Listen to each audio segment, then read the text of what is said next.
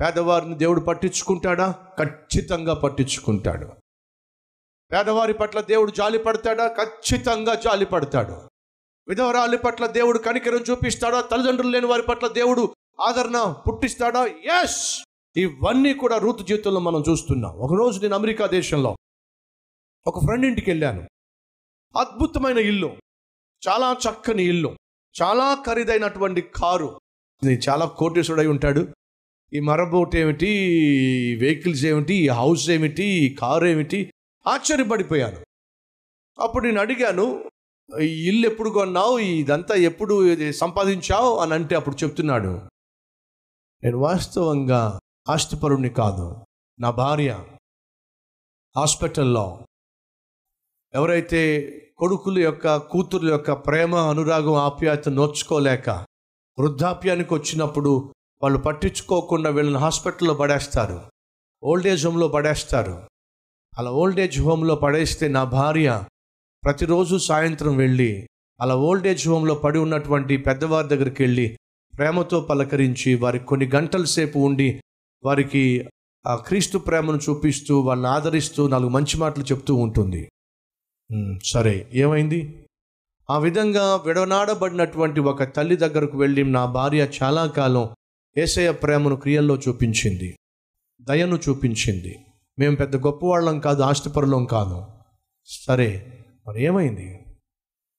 నా భార్య ఆ విధంగా ప్రతిరోజు వెళ్ళి కూర్చొని తనతో మాట్లాడుతూ ఏసై గురించి మాట్లాడుతూ ప్రేమగా మాట్లాడుతూ ఆదరణగా మాట్లాడుతూ టైంకి ట్యాబ్లెట్లు వేస్తూ తనకు ఆ- అండగా నిలబడింది ఆ వృద్ధాప్యంలో చివరి దినాల్లో. తను చచ్చిపోతూ చచ్చిపోతూ నా కన్న కొడుకులు ఉన్నారు నన్ను పట్టించుకోలే.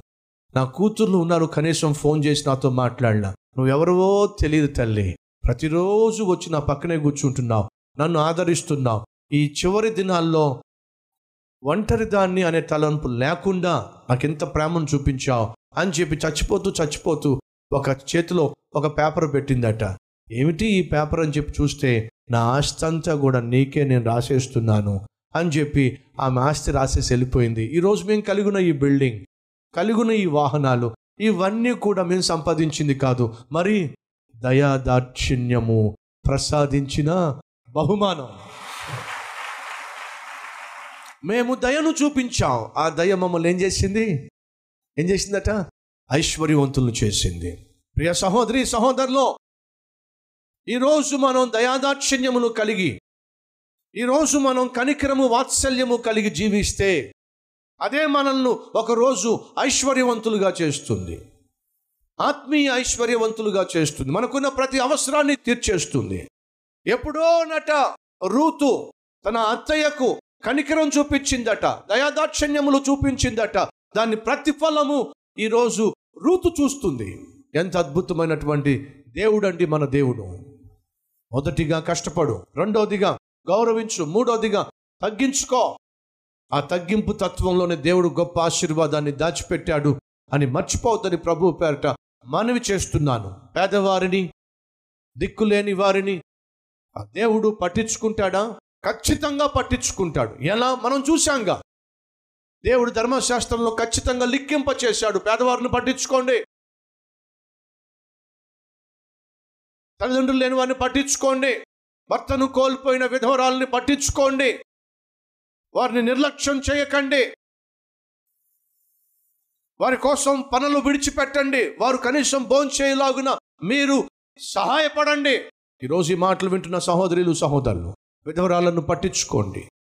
వృద్ధాప్యంలో ఉన్న వారిని పట్టించుకోండి. నీ తల్లి నీ తండ్రి వృద్ధాప్యానికి వచ్చినప్పుడు ముదిమిన ఉన్నప్పుడు వారిని నిర్లక్ష్యం చేయకండి. మనం దయాదాక్షిణ్యమును చూపిస్తే తిరిగి మనం దయాదాక్షిణ్యమును పొందుకుంటామనే సత్యము మర్చిపోవద్దు. విశ్వసించిన వారు ఉన్నట్లయితే నాతో పాటు కలిసి ప్రార్థన చేస్తారా? లెట్ అస్ ప్రే